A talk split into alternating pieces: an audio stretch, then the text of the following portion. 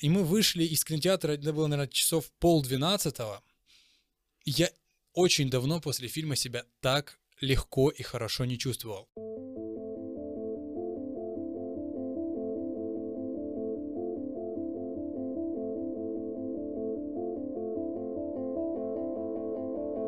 На часах у нас 18:30, это новый выпуск вами любимого, нами любимого и всеми любимого, надеюсь, подкаста. Короче, фильм вышел еще 1,5 месяца назад, если я не ошибаюсь, и вышел он буквально за неделю до того, как в Киеве объявили злосчастный локдаун, и мы планировали записывать его еще, наверное, в самом начале апреля. Но, как мы знаем, сложилось иначе. И вот сейчас мы поговорим про первый фильм русского режиссера, который оказался лидером американского проката. Пускай мы говорим сейчас про пандемийный прокат и сборы, которые довольно все-таки скромные, это всего лишь 7 или там, 8 миллионов долларов, но сам прецедент по себе требует внимания. Фигура Найшуллера сама намекала на появление такого формата фильма, потому что режиссер, который снимал для многих звезд клипы, и к тому же у него есть довольно антуражный, прикольный фильм «Хардкор». Человек, который очень сильно любит вот это ультранасилие и выводит его на новый уровень, снял боевик в абсолютно крутом классическом формате, в формате вот Рэмбо и всех остальных историй, когда один отставной офицер либо очень... Короче, модель довольно понятная. Ну, тут, кстати, интересно, потому что также будет подниматься тема, почему никто именно нетипичный боевик. Да, но одновременно с этим для современного мира это максимально стандартизированный по вот той вот старой школе Голливуда история про сильную личность, про сильного мужчину, который пытается вернуться к своей маскулинности, а так там обычно восстановить какую-то справедливость. И вот здесь фактически...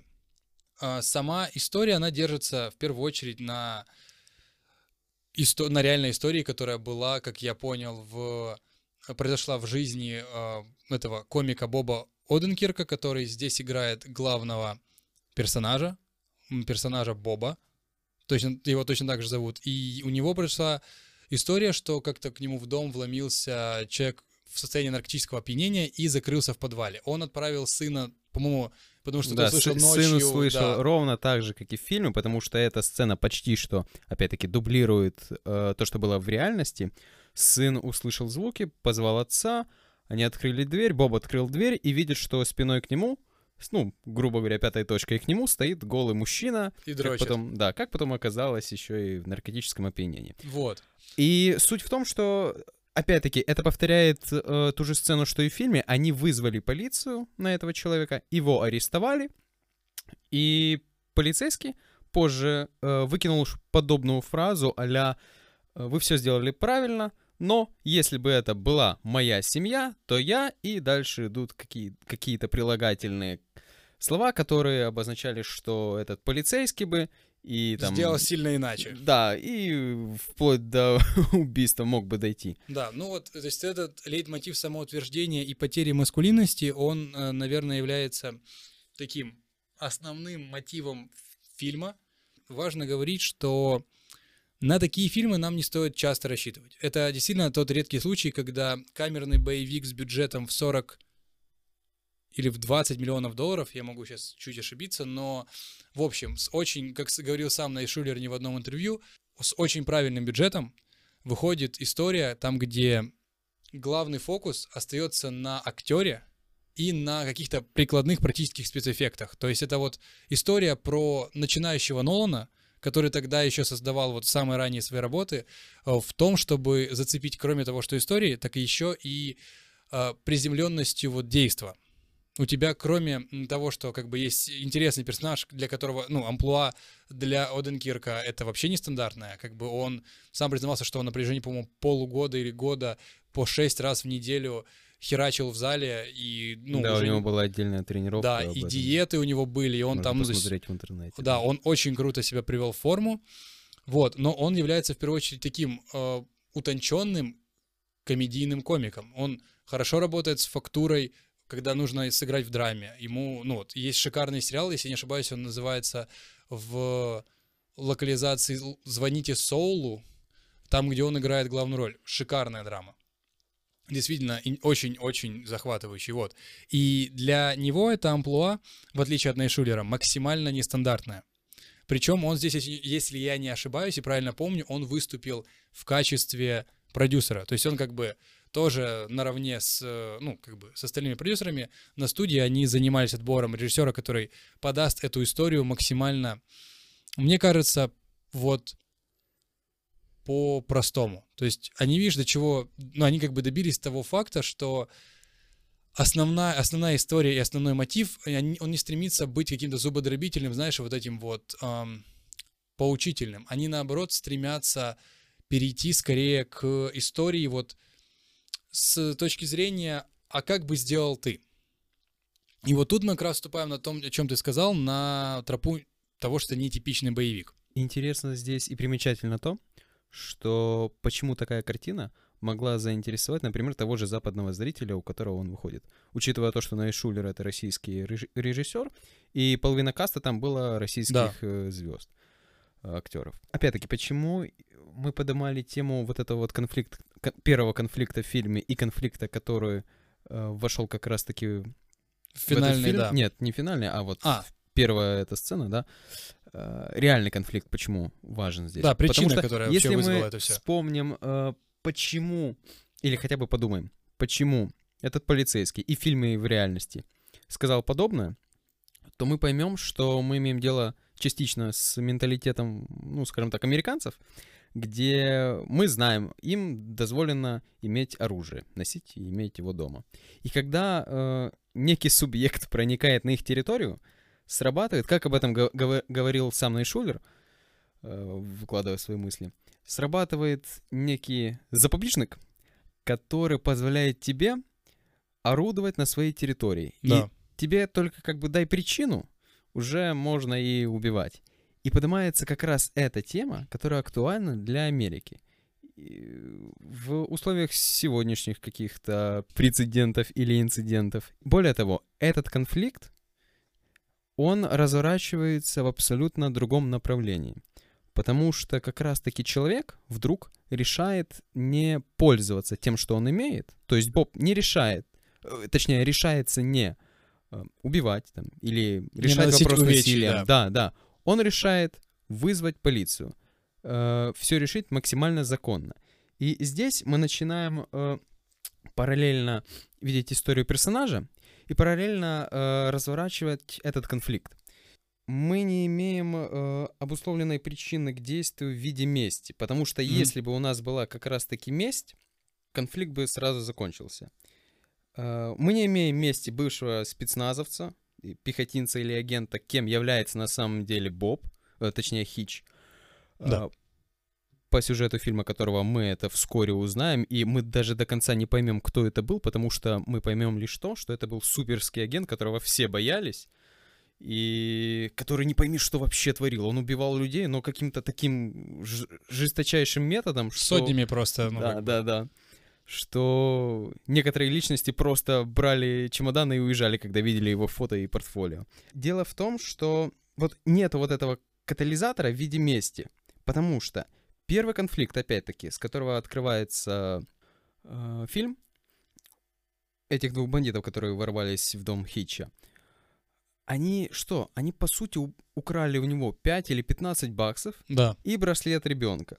Согласись, повод для мести так себе. Максимально неподходящий. Но что мы видим? Мы видим начало типичного боевика, который хочет нам продать, что это как раз-таки причина для мести. Потому что Хич сделал? Он узнал, что эти бандиты украли браслет его дочери и погнался за ними. Не сразу, конечно, но на следующий день. Поначалу нам... Именно так может показаться, что это как раз-таки есть причина для мести. Однако была ли в этом месть на самом деле? Не было. Что поднимается? На самом-то деле это всего лишь причина для самого себя, то есть Хитча в этом случае, выпустить пар. Это причина для него, как раз возможность, не причина, а возможность для него выпустить пар. Потому что у всех у нас бывают моменты, когда мы хотим выпустить пар, но сдерживаем себя по каким-то факторам. У нас существуют факторы сдерживания.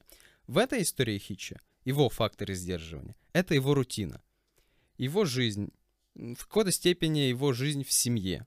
Попытки догнать мусоровоз каждый день. Он хочет... Опаздывает. Да, он опаздывает, и он никак не может его догнать. Его жена потом за это пилит.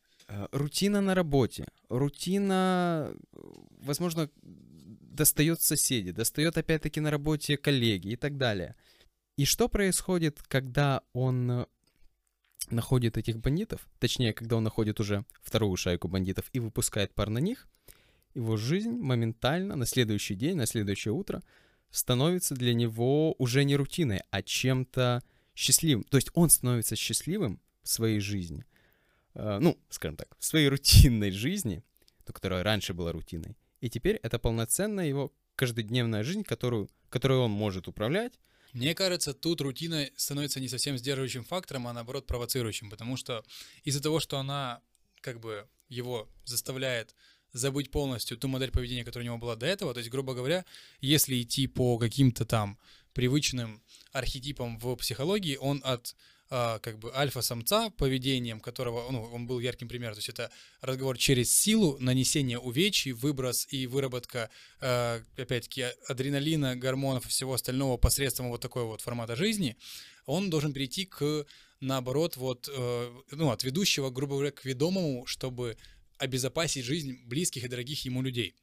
И мне кажется, вот эта рутина, наоборот, становится нагнетающим фактором. То есть она одновременно как бы становится как причина, почему он постоянно себя сдерживает, потому что, мне кажется, он четко понимает, при любом нарушении этого закона, при любом вот каком-то характерном для него подчерке в убийстве либо в нанесении увечий, о нем вполне вероятно как бы могут заново заговорить, и ему придется снова закрывать, скажем так, свои предыдущие долги, которые ему простили, ну, с точки зрения, вот, если он настолько опасен, и у него все досье закрыто просто маркерами, там фотки показывают, что он убивал пачками людей, и, грубо говоря, его можно было одного отправить для завершения какой-то очень сложной операции или там помощи в государственном перевороте, то фактически эти все дела могут резко ему вспомнить при необходимости заставить выполнить еще какую-то такую работу. И, возможно, ну, опять-таки, это поле гипотетическое, и тут тяжело говорить, что наверняка, но, скорее всего, кроме того, что эта рутина его сдерживает, она еще и становится катализатором, потому что, если обратить внимание на техническую сторону, то есть на монтаж, то там идет клиповая склейка, то есть каждая типа очень быстрая смена кадров, там где четко показывается щелчок будильника, утренняя пробежка, потом он готовит ужин, это его никто не ест, они с женой спят через подушку, либо он вообще на полу, они оба не удовлетворены ни своей жизнью, ни своим сном, ни своим сексом, потому что его у них нет. Кроме этого, он еще и понимает, что его будут пилить, потому что он не успел снова выкинуть этот мусор. Причем не успевает он, потому что все настолько уже одинаково, что у него, в принципе, ну, как бы нету никакой сменяемости, ничего. И вот в моменте, когда он видит, как его сын прыгает и обездвиживает одного из... ну, даже нельзя назвать бандитами, на самом деле. Это скорее отчаявшиеся люди, которые решаются на ограбление в более-менее таком презентабельном районе. Он, когда это видит, в нем, мне кажется, срабатывают две вещи. Первое, рациональное, что довольно редко, и это одна из первых причин, почему этот боевик нестандартный. Тут, в принципе, герой действует какую-то часть времени рационально.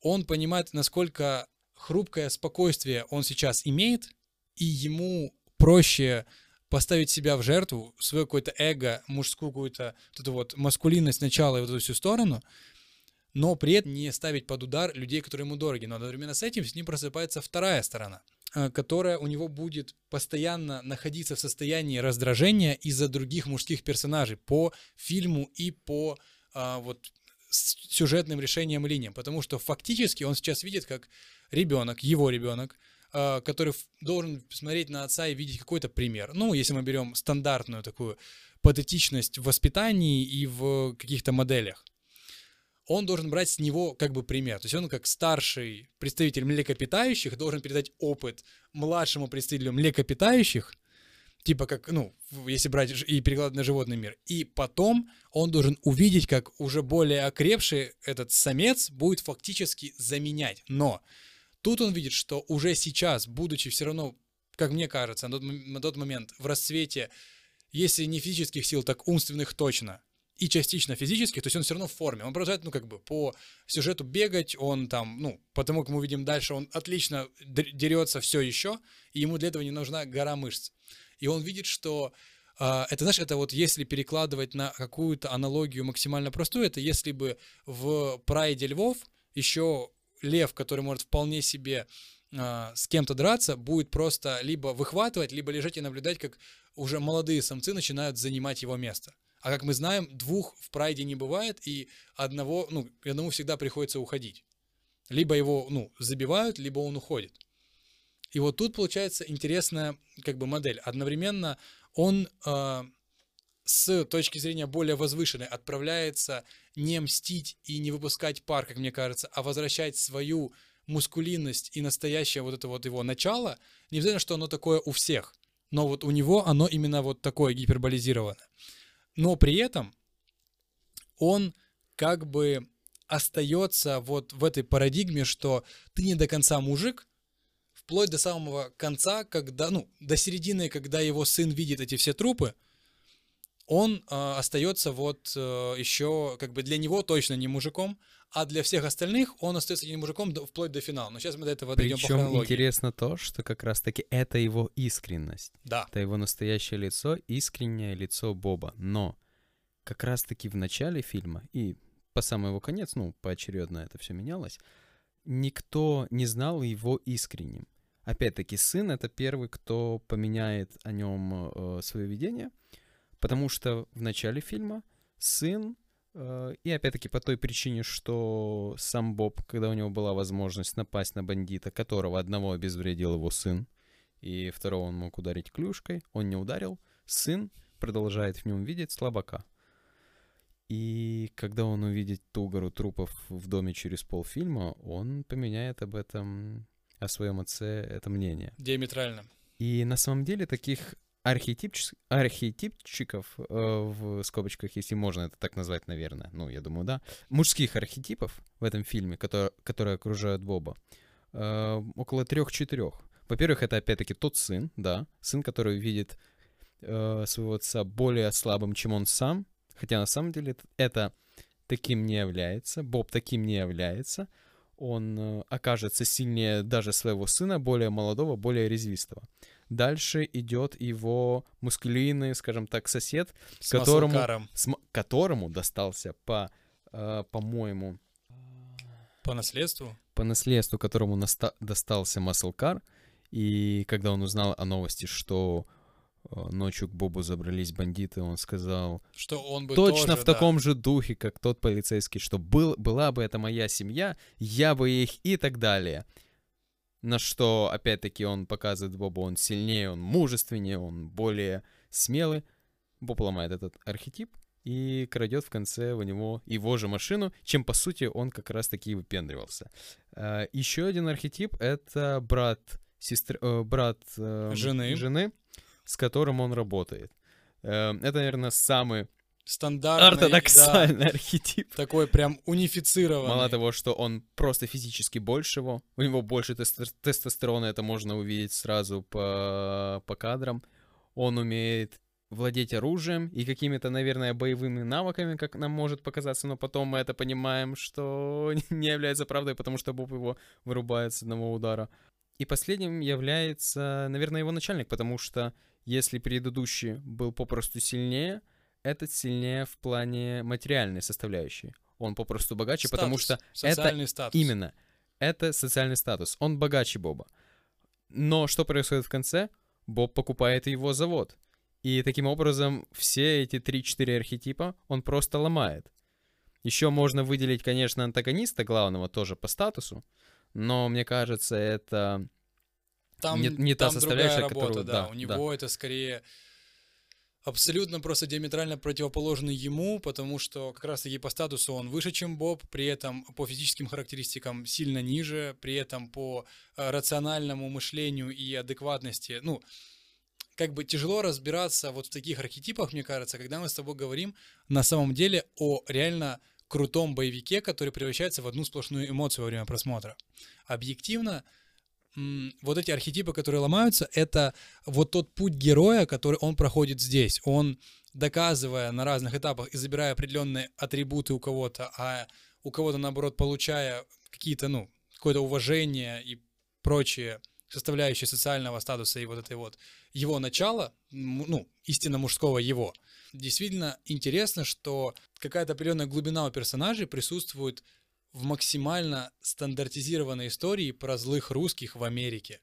Это прям на самом деле охуеть. Потому что чаще всего это все превращается в сплошную клюкву, когда вместо имен в паспорте набраны буквы, ты не понимаешь, что вообще происходит. Они просто бегают, грубо говоря, в шапке-ушанке и все остальное. Как бы тяжело рационально оценивать, учитывая, ну, как, в какой мы стране живем, какими персонажами мы бы хотели видеть русских на экране, но, типа, мы сейчас обязаны говорить непосредственно про фильм. Ну, Найшуллер сам говорил, когда его спросили, чем, например, отличается его фильм от Джона Уика, на который он, ну, чрезвычайно похож, это, наверное, одна из первых ассоциаций. И писал, да, потому что даже саундтреки играли те же, что и были в Джоне Уике. Когда его спросили, чем отличается ваш фильм от фильма Джона Уика, он сказал, что, ну, во-первых, я хотел показать более человеческую историю, и я хотел показать не таких картонных русских, хотя бы потому, что он взял на роль этих русских. Реальных русских. Да, реальных то есть, как русских, бы, ну... Который поет бухгалтер. Это настолько реально в какой-то момент становится определенным трэшем в хорошем смысле этого слова. То есть, знаешь, когда настолько событийность, такая вот противоположность встречается, что это даже круто. То есть этот общак, эти реально, ну, как бы люди, которые говорят без ужасного акцента максимально стандартизированные фразы по сценарию якобы на русском. Тут появляется динамика. Динамика вот этого вот как раз-таки чешского, то, что только что сказал. И с точки зрения истории, мне кажется, тот случай, когда удалось выдержать отличный баланс между сплошной эмоцией и определенной драматургической историей. Потому что очень просто сделать набор кадров, набор крутых сцен, хорошо поставленных драк и фактурных персонажей, но при этом за ними не будет стоять никакой истории. Мы видели массу примеров всегда. Ну, то есть, начиная, наверное, с середины прошлого века, таких фильмов хватает. Они выходили каждый год, будут продолжать выходить и, ну, выходят до сих пор. Выдержать баланс между просто прикольным опытом, когда ты выходишь максимально разгруженный с сеанса. Я все еще помню, когда это был последний день перед тем, как объявили карантин, ну, локдаун без возможности перемещения. И мы вышли из кинотеатра вечером. Мы попали буквально на последний сеанс. Вот, и мы вышли из кинотеатра, это было, наверное, часов 11:30. Я очень давно после фильма себя так легко и хорошо не чувствовал. Да, слегка всрато слушать в Украине «Бухгалтер, милый мой бухгалтер» с экрана в какой-то из сетей кинотеатров. Но одновременно с этим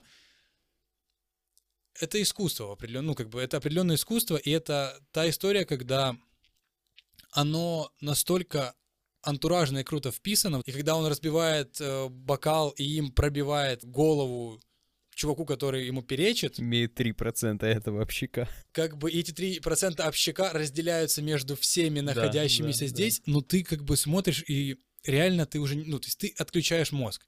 И вот действительно выходишь, и ты понимаешь, насколько сейчас мало кино, на котором ты можешь отдохнуть. Я не говорю сейчас какую-то срань, без истории, без драмы, без каких-либо развитий, отношений и всего остального, лишь бы просто было легко, когда выходишь. Но это, мне кажется, действительно уникальный навык сейчас. Работать с персонажами, работать с историей и работать с фактурой, чтобы человек легко донести драму. Когда тебе надо показать человеку, что кто-то страдает, у тебя есть множество вариантов. Но как поделиться с человеком легкостью и каким-то определенным адреналином, без, как это делает та же Пила, либо Пункт назначения, либо Прочь, либо еще куча других представителей жанра хоррора, ну вот это тоже надо уметь. Мне кажется, здесь еще играет роль особенность экшена в фильме.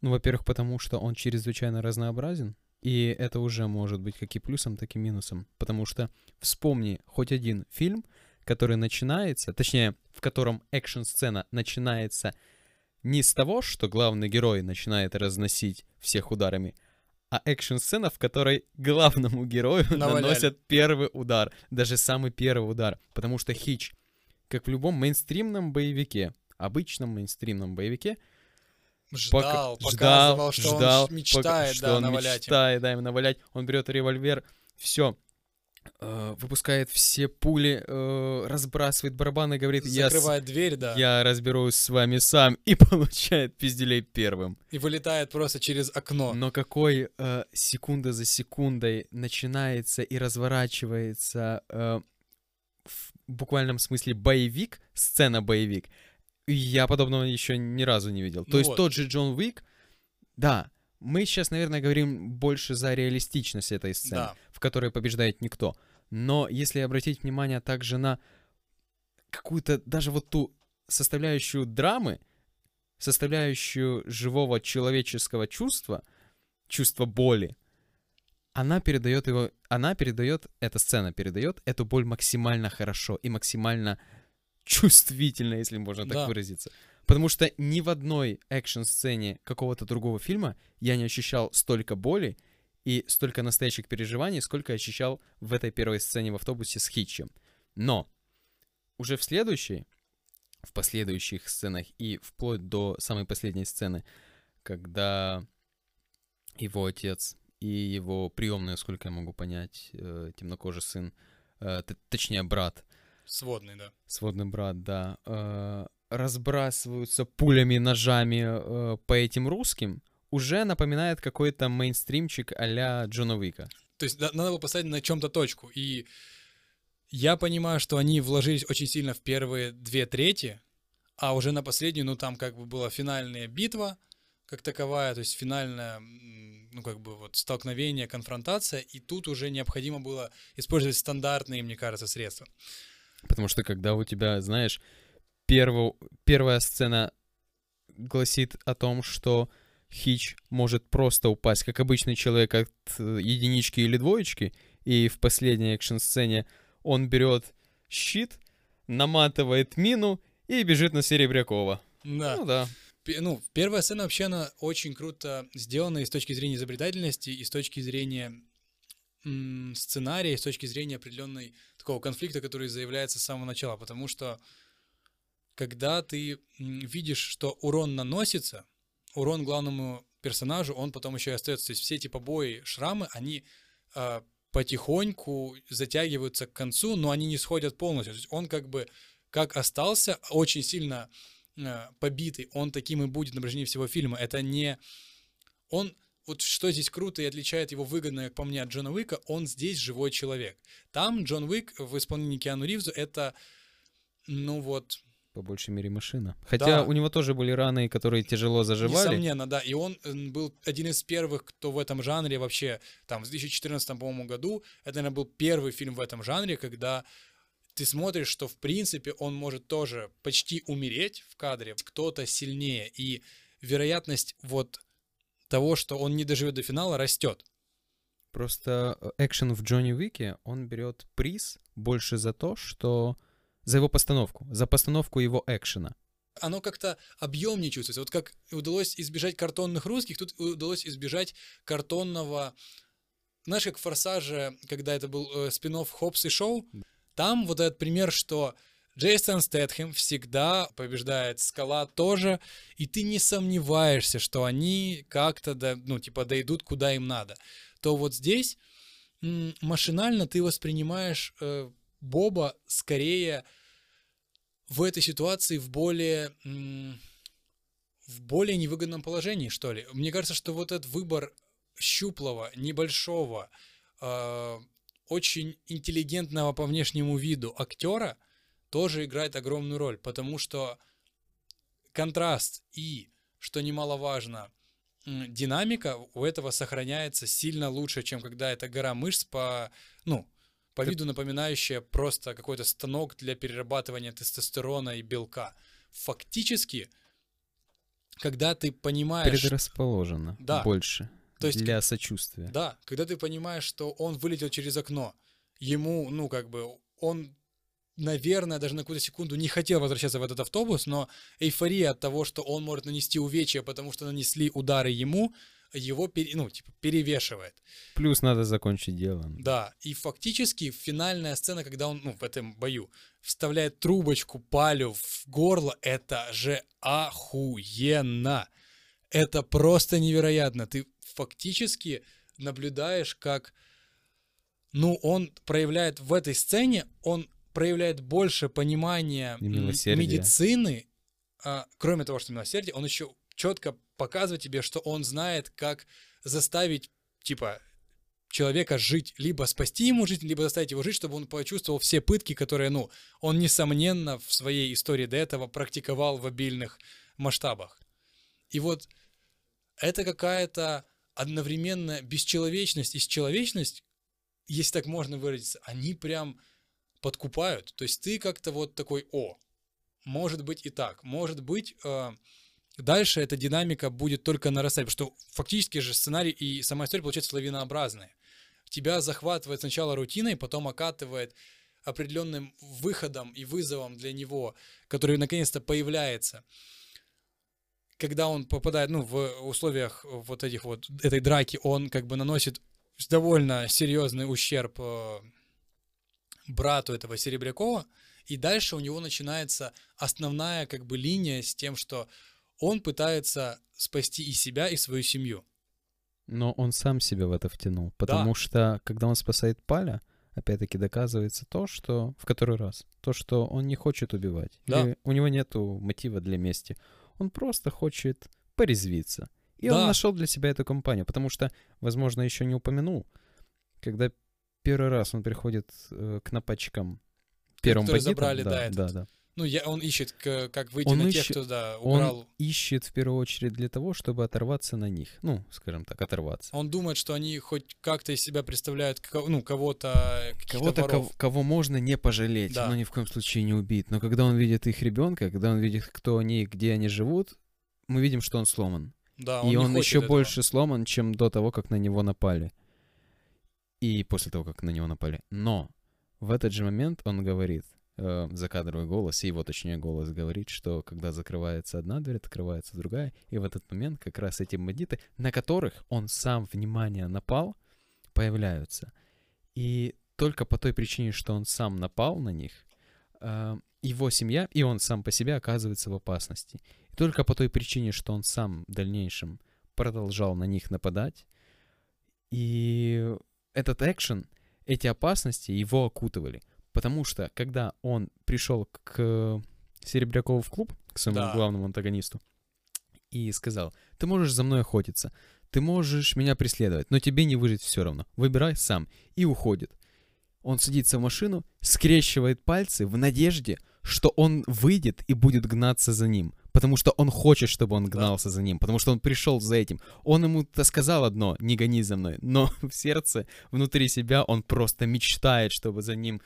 погнался Серебряков, в этот момент он выходит и начинается рок-н-ролл.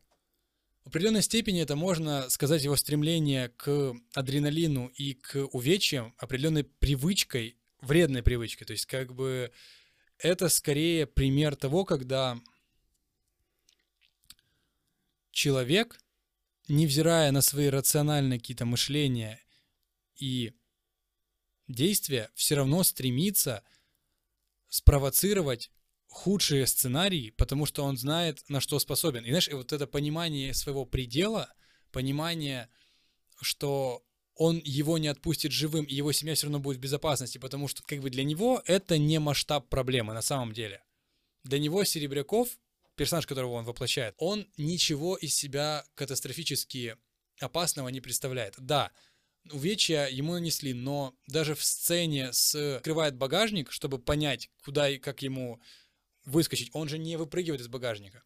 Да, он бы получил определенные увечья, но он мог бы подождать, когда это будет светофор или что-то еще. Он вылазит в салон и провоцирует столкновение, после которого он хоть и со сломанными, если я не ошибаюсь, костями, но живой единственный остается. Ну, видишь, это как раз-таки то стремление, которое может и повредить самому себе, и семье, окружающим. Не, ну, значит, оно вредит как бы самому себе, да. Это та часть твоего тебя искреннего, которую хоть иногда, но нужно проявить. Это настолько какая-то спорная тема вот этих вот иррациональных желаний, довольно странных, непонятных даже, может быть, самому человеку, у которого они проявляются, вот которая есть во всех нас, и насколько редко она оказывается задействована. То есть мне кажется, или что... Или же насколько сильно она может быть подавлена. Да. И к чему это может привести. Да. Ну, ее освобождение и ее подавление точно так же. Бесспорно, как бы наносить увечья направо и налево тоже это... Хорошо, что это подавлено, допустим. Но вот в рамках истории, посвященной Бобу, мы видим, что в мире, в котором от него требуется оставить за порогом дома и за порогом собственной жизни его истинную какую-то вот мужское начало, потому что все-таки, как бы не хотелось, но эта история в первую очередь, мне кажется, про попытку его найти свое я, свою какую-то основу, свое какое-то... Вот то, без чего он не может. А он не может именно без этого. Без как бы адреналина, без опасности, без вот какой-то постоянной смены ритма жизни и вкуса к тому, что он может сегодня либо завтра умереть. Потому что, мне кажется, как раз мысль о вневременности вот этой рутины, о том, что она никогда не закончится, и последнее, что он будет делать перед, грубо говоря, своей смертью, это будет все то же самое. Он будет ходить на завод, у него будет все так же лежать этот мешок с золотом, потому что он будет делать вид, что он копит и копит и копит на то, чтобы купить этот завод. Его сын будет его презирать, а с его женой у него не будет никаких общих тем, кроме того, что он не вынес мусор. Мне кажется, это даже больше его провоцирует к тому, чтобы пытаться вырваться. Возможно, даже не столько рутина, сколько сам факт того, что она вне времени. Вот когда он, мне кажется, так, если бы это была история вот реально, когда он понимает, что сейчас может погибнуть, его могут еще раз выкинуть через окно, только в этот раз уже там с простреленной головой, либо просто добить.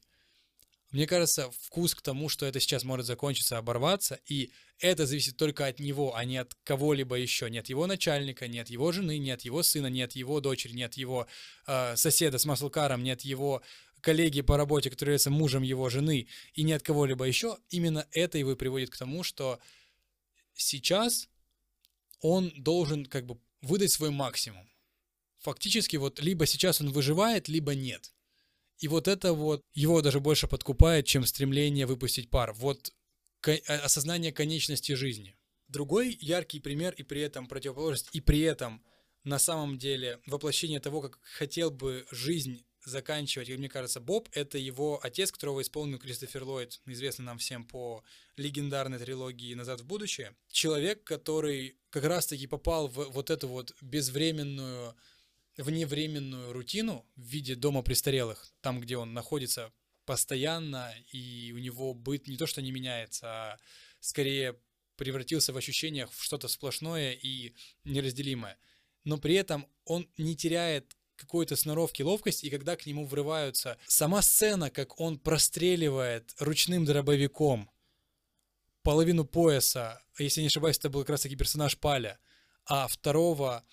Он душит, и закрывает ему рот, когда заходит вот этот вот медбрат, который спрашивает, как вы. И просто он сидит, смотрит вестерн.